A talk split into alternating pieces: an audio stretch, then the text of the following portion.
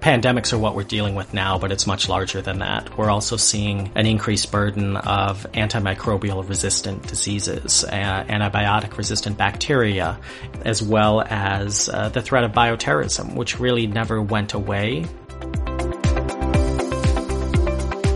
Welcome to the RANE Insights Podcast. I'm Emily Donahue. As severe weather impacts the Carolinas, it's a timely reminder of how human society has increased the risk of large-scale disasters, from healthcare to infrastructure to national security. Systems designed to keep us safe have also heightened the potential for catastrophe. The constant pressure of climate change, geopolitical conflict, and our tendency to ignore what is hard to grasp exacerbates potential dangers. In this podcast, RANE founder David Lawrence speaks with Jeff Schlegelmilch, director of the National Center for Disaster Preparedness at Columbia University's Earth Institute. He's also the author of Rethinking Readiness, a brief guide to twenty-first century megadisasters. They discuss how we can prepare for and prevent the twenty-first century disasters that loom on our horizon. Jeff, it's a obviously a great honor, great privilege, and uh, we've had a chance to forge a relationship over a number of years now. Uh, maybe it would make sense to begin uh, with a little bit of background around the center at uh, Columbia, where you, Irwin, and uh, other distinguished people work, and some of the work that you've done, and, and basically just talk about the purpose of the center at Columbia University. Absolutely. The center itself started with some of the bioterrorism funding that became available in two thousand three, two thousand four. Uh, and we were originally based at the School of Public Health. And the idea was for to have these schools of public health, to have these centers be able to uh, develop training programs for the professional community for these emerging threats.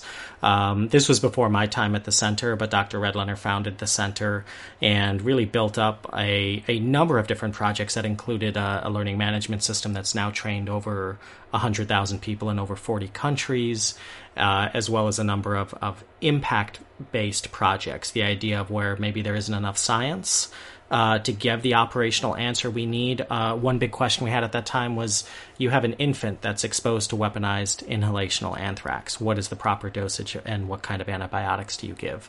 Not a lot of data on infants being exposed to weaponized inhalational anthrax for good reason, but we needed some sort of interim operational approach. And so this is an example where we held these consensus conferences among es- experts to come up with interim guidelines. Um, so a lot of our work really over the years, no matter what we've done, has been at that intersection of research, policy, and practice. How do we, you know, conduct research, bring it together, and apply it to today's problems? O- over the years, we've gotten, in addition to public health, into other areas of climate change, sustainable development, um, looking at other kinds of disasters, moved over to the Earth Institute seven or eight years ago now, and um, just have continued that legacy of, of great public health work, um, all hazards, disaster preparedness and response, and always trying to uh, generate strong research and apply the body of research, whether it's ours or someone else's, to today's problems in disaster preparedness, response, and recovery. Which is great. What I've always appreciated about the work out of the center, yours and Irwin's, is the fact that I felt you were always thinking ahead. Uh, you weren't simply Uh, deriving information and talking about something that had already happened, but you were thinking, I'll call it creatively, imaginatively, about what might be next. And maybe you could share with the audience a little bit about the forward thinking of the center and how you apply data, information, expertise from one event to begin to project to what might be coming next. Yeah, you know, with... Um With the center, Irwin and I joke sometimes that we're reluctant academics, right? There's a, there's this wonderful tradition in academia of sort of expanding the boundaries of the science and digging really deep and, and pushing the edges of knowledge. In the world of disaster science, there's a lot of unapplied research. There's so many different sectors that come together from so many different aspects of of, of research, policy, and practice that come together in the disaster space. They're biological, ecological, political, psychological, you know, any kind of disaster science. Any kind of branch of science has a place in disasters. Um, and so with that, we're always looking at, you know, what does this mean? Not just what does it say and what does it do to expand our knowledge? What does it mean in terms of improving the outcomes, improving um, the outcomes for people in the real world today and the problems that we face? And so in doing that and in, in uh, with the center, we're always looking at what are the patterns that are out there? What are these smaller disasters telling us about the looming mega disasters that could be out there? Um, and what is it about maybe forgotten disasters, that those threats are still out there, like uh, like those from nuclear conflict, um, that kind of present themselves every once in a while, say when North Korea does a nuclear test, or there's some heated rhetoric between the United States and, and another emerging nuclear power, um, that, you know, these threats haven't gone away just because we've stopped paying attention to them. So that's really been, I think, a, a strong tradition of the center, is to really take a look at what the patterns are across the different areas of research, um, and what does that mean? How can that help better guide us on a trajectory towards um, greater disaster resilience for, for everyone? You've written, Jeff, this great book, which, by the way, is extraordinarily easy to read, and I would commend it to our audience, uh, Rethinking Readiness, A Brief Guide to twenty-first Century Mega Disasters. And, uh, and just picking up the cover, because of the way the way the illustration is on the cover, one would think that basically um, this is yet another doomsday book. But in fact, there's a great deal of not just thought, but optimism that I found expressed in the book in terms of what we can do about various risks that seem insurmountable. Maybe you could share with us just a little bit of the thinking that went behind why you decided to write this book and why now. Absolutely. So the original concept for the book um, actually began with uh, Doctor Irwin Redlener, um, and uh, who generously um, shared the idea with me and worked with me to build it out and build out this book. Uh, and that's this idea that, you know, there are five scenarios that really identify where in the twenty-first century we're building a higher likelihood for these mega disasters. Uh, it, these are areas that, in building out further, I began to see this is where human development, where our activities are contributing to both the overarching threat and the underlying vulnerability. So these areas are bio threats, including pandemics, um, climate change, critical infrastructure failure, cybersecurity and cyber threats, and uh, nuclear conflict. Uh, and so, you know, using an example that we're experiencing now with COVID nineteen, the way that we're living, the way that we're interconnected uh, as a globe, the way we're, you know, uh, encroaching on agricultural areas and ecological systems like we never have been before, are all increasing the opportunities for diseases to jump the species barrier and then spread throughout the world in a very short period of time. Our underinvestments in a lot of these systems for early detection is increasing our, our vulnerability, um, as well as in broader public health systems. And so with each of these, here's here are um, disasters, and there are certainly more that we could have chosen, and there are certainly um, others that are, are looming threats, like a supervolcano under Yellowstone. But these are ones where I think it, it provides a good lens to look at what are these common threads across disasters where we're actually setting the table for them um, through our actions, increasing the threat and increasing our vulnerability through them.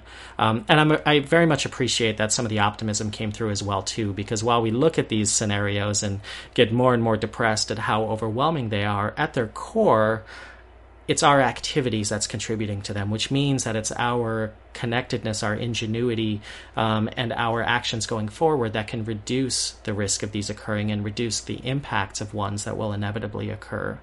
Um, and always looking to that, what is it that we can do about it? Um, not just sort of articulate the um, ourselves into depression with all of the bad things out there, but how can we assert control over this? How can we leverage knowledge in ways that haven't been done before, at least not at the scale, to sort of turn the tide on these looming threats? Yeah, I'm optimistic uh, because of people like you and Irwin and uh, many of the great experts in the RANE network. Uh, I'm a little less sanguine politically uh, about our ability to prepare for these uh, various risks. I want to be very apolitical because this is as much about human nature. It's not specific to any term of election or administration, but in reading your book carefully, there are a lot of issues that you are warning about and points that you're making, which I could have gone back maybe ten years, fifteen years, twenty years even, and could have even said, uh, you know, the book could have been written back then. And so I'm less politically optimistic than I am uh, in terms of the confidence I have in the science and the data, in N G O groups, um, in the ways that communities can be organized. And maybe you can talk to us just a little bit about what seems to prevent us from adequately preparing for specific disasters. Yeah, you know, I um, certainly join you in uh, trying to balance being optimistic and while trying to reconcile that with the reality in front of us right now, and that we see from time to time with this increasing polarization in our politics. And one of the things I talk about in, in the book on rewiring incentive structures, I think, speaks to this uh, most, which is that um, what is the incentive to be resilient? We can all agree preparedness saves. That's a great turn of phrase. I'll buy that bumper sticker. But how does that actually translate into the way we behave and the transactions we engage in? So when we talk about the politics, there's a study um, that was done actually looking at voter behavior as it relates to natural hazards and natural disaster policy. And what it found is that after disasters, um, something like, I want to say it's in the neighborhood of twenty-five thousand dollars, twenty-six thousand dollars of relief funding buys you an additional vote. It was such a strong correlation that you could actually monetize how much relief funding could then lead you to the tipping point in an election. Uh, for preparedness funding, there was no correlation. There was no relationship between the level of preparedness funding and disaster prevention and rewarding politicians. So then you have to ask yourself, why would a politician put their neck on the line for preparedness if their incentive structure, the ultimate incentive, is how voters behave at the ballot box? Uh, when we look at, you know, transactions, you know, in terms of relating to climate change, if you're competing in a global environment and there are entire nations out there and entire industries that you're competing with that are not spending the extra money to reduce greenhouse gas emissions, how can you survive in that environment? And so within, like, whether it's the cost of doing business, the individual transactions we engage in, or the political transactions that our elected officials engage within, there's an incentive structure that guides them towards certain decisions. I think we're seeing that play out right now in an extreme. There's a, a rewarding of just extreme statements. Uh, there's a rewarding of conspiracy theories. There's a lot of clicks um, for online advertisers, for news sites that have very provocative headlines. And all of these things are currents that are running against the direction we need to be headed in to build resilience. And I think in recognizing that, we can start to deconstruct them, and we can start to say, how can we better balance these incentive structures? How can we better bake the value of resilience into those transactions, be they individual, business, or, or political, or, or something else? Individuals and organizations turn to RANE for risk intelligence that cuts through the hype to focus on what they need to know, what to expect, and what to do. To learn more about RANE, go to w w w dot rain network dot com slash join to become a member today. So, Jeff, if I would, we may be currently trapped in a cycle, whether it's political or otherwise, that has yet to allow us to be prepared and to be resilient. You seem to be su- suggesting the incentive system is aligned against the protection of the public, whereas uh, in a crisis, you can quantify, you know, the response uh, to the ballot box. You can't do that when it comes to resiliency planning, preparedness, et cetera. Or if I could maybe simplify it one step further.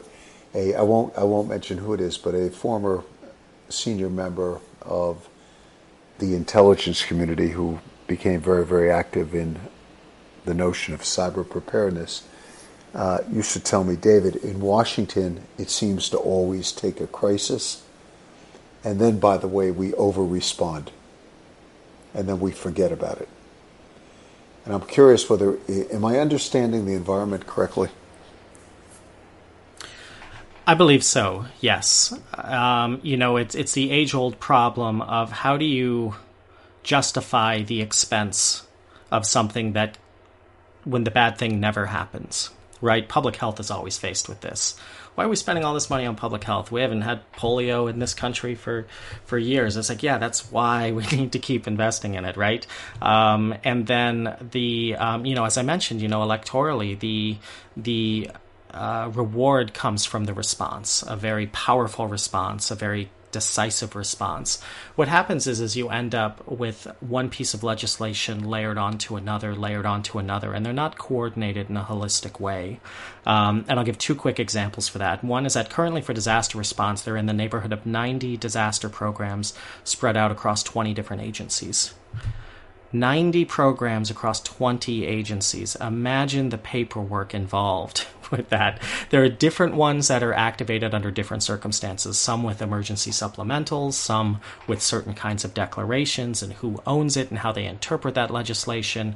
And it can change throughout a disaster response. This is that kind of Jenga of assistance that's been built on a very piecemeal reactionary way. Part of the reason it's reactionary, there was another uh, body of research done in the early days of Homeland Security funding looking at kind of this federalist approach, right? You can have um, elected officials on the House Appropriations Committee. Now, they're not ultimately accountable to the nation. They're accountable to their district.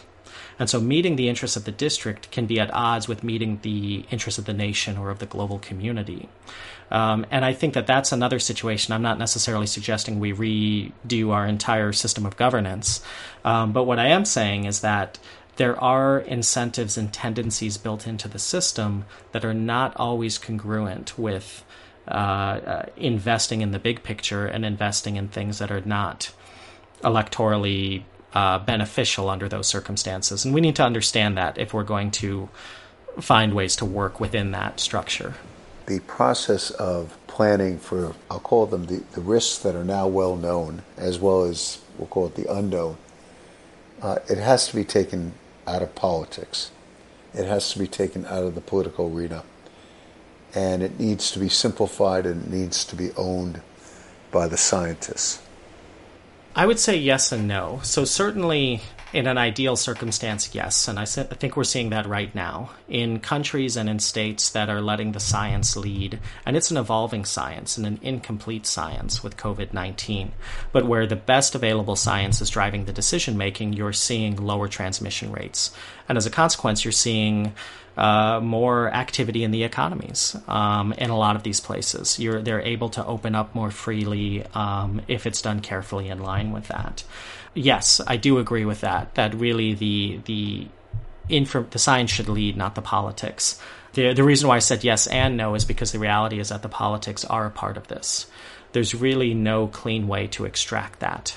Um, I would even argue that in areas where science is leading, the political calculation has just been done to allow the science to lead, that that's a better outcome. We have to better understand how the politics intersects with the science and how the political calculus um, can better recognize the value of leading with science and the costs of uh, leading with politics.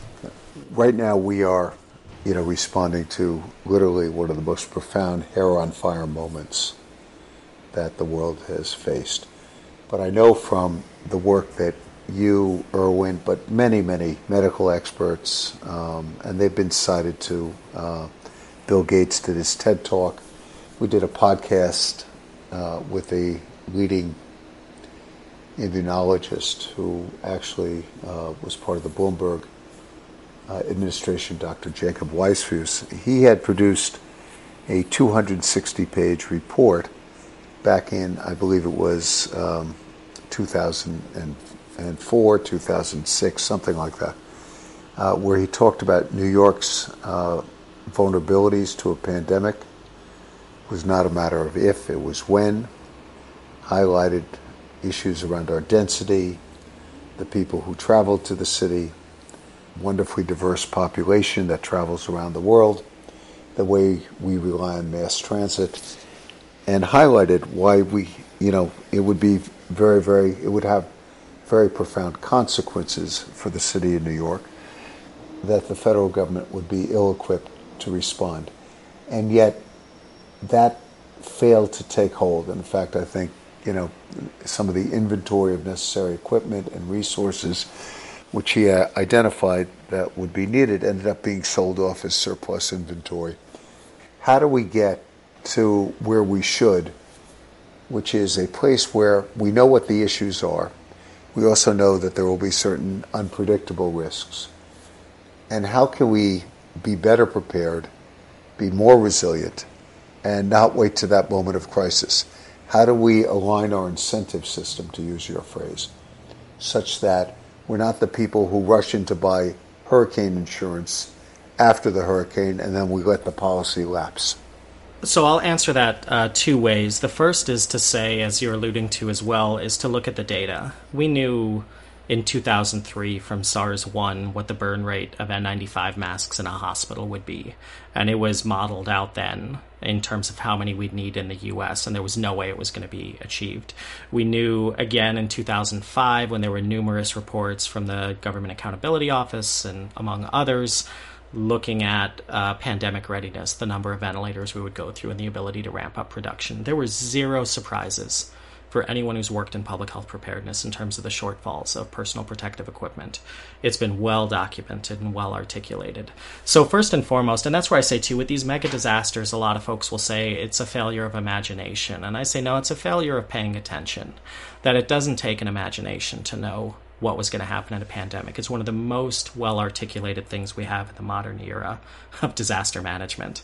Um, as with a lot of these, you know, it, it, the, the patterns are there. The certainty isn't, but the patterns are absolutely there. Um, which brings me really into my next point, which is that, um, you know, the, the key to managing uncertainty is creating options and sustaining those options. We didn't know exactly what the next pandemic was going to be. In fact, a lot of people's money was on influenza because that's typically what we see with these kinds of high fatality um, pandemics. Coronavirus was in there. We've been worried because of SARS and MERS and others, Zika virus, Ebola, all of these have uh, very um, scary outcomes with the right shift in the genetic makeup of the virus, uh, but we're dealing with a coronavirus. But again, uh, you know, having options available uh, and being ready to execute these options when they're needed, that's what we need to build. So for doing that, we have the Strategic National Stockpile, which was really never built up to the level to accommodate this kind of a pandemic. Um, that hits the whole country all at once. So whether it's whether it's building administrative structures or better tools, this is the other, you know, we talked about the National Defense Act, the, the Defense Production Act, to increase production of ventilators, which hasn't been fully utilized, but it also wasn't really designed for that. It's being pressed into use for that. Right now, we see overlapping public health emergencies, Uh, Stafford Act declarations under the, the traditional disaster management declarations, the National Defense Act, which has been sort of used, but not really, as well as various declarations at state and local levels. These are all sort of a hodgepodge of twentieth century disaster response and national security uh, mechanisms, uh, some of them in the early aughts here in the twenty-first century. So to really step back and say, instead of trying to create one system that's really good at responding to pandemics and another one that's really good at responding to hurricanes, how do we build a system that is adaptive in the face of these different things, that has the ability to and the flexibility to provide this national level coordination and have access and coordination over the resources so that they're available in stockpiles, and also to avoid setting up a situation where states are competing with each other. All of this is about creating a more of a single system that's adaptive rather than a hodgepodge of uh, uh, reactionary systems that are being pressed into use in different ways uh, based on what's next, and then to throw the hands up and say, well, nobody could see this coming. This literally everyone in public health preparedness could see coming. Your book breaks down the challenges into basically um, six categories, if I remember correctly.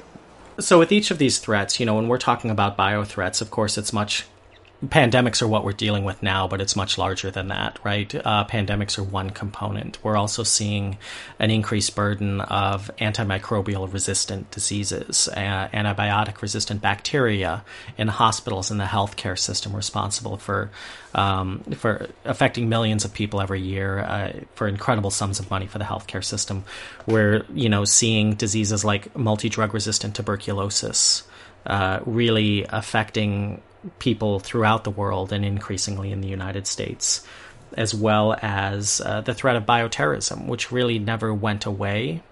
Uh, it was a huge focus, of course, after nine eleven and the anthrax attacks, and a lot was sort of discovered of the sordid past between the United States and the Soviet Union, um, but of course is still out there, and many terrorist organizations are still very interested in bioweapons. When we talk about climate change, we're looking at a myriad of different impacts, from some places experiencing more flooding, more rainfall, more uh, potentially more storms, uh, certainly more severe storms. Some places getting drier, less access to water, uh, increased wildfires. We're already seeing echoes of this in the west of the United States, in parts of Europe and other parts of the world. We're seeing cities on the brink of running out of water, all this leading to greater instability in certain regions, where some regions may be completely uninhabitable over the next century. Uh, how does that play into states that are weakened for a variety of other governance reason, reasons? What does that do to food supplies when the temperate regions that are depended upon for certain agricultural products start to shift? As well as broader economic considerations of, you know, coast, the coastal real estate market. Uh, how is that going to be affected by increased flooding and rising sea levels? These are all sort of markets and conditions and um, status quos that are about to be thrown out of balance. And if we don't have a plan for that, we're going to be reacting to it. Uh, and the reaction to these when the disasters occur is going to be at a much larger scale than anything in recent memory. That brings us into uh, critical infrastructure, and so much of what we do rests on crumbling infrastructure. Uh, so we're seeing this increased strain on our infrastructure, and it's great to cut ribbons and debut the latest project, but it's very much more difficult to fund it, um, as well as to get a myriad of stakeholders into building uh, infrastructure that's designed for technologies that ha- haven't even been developed yet.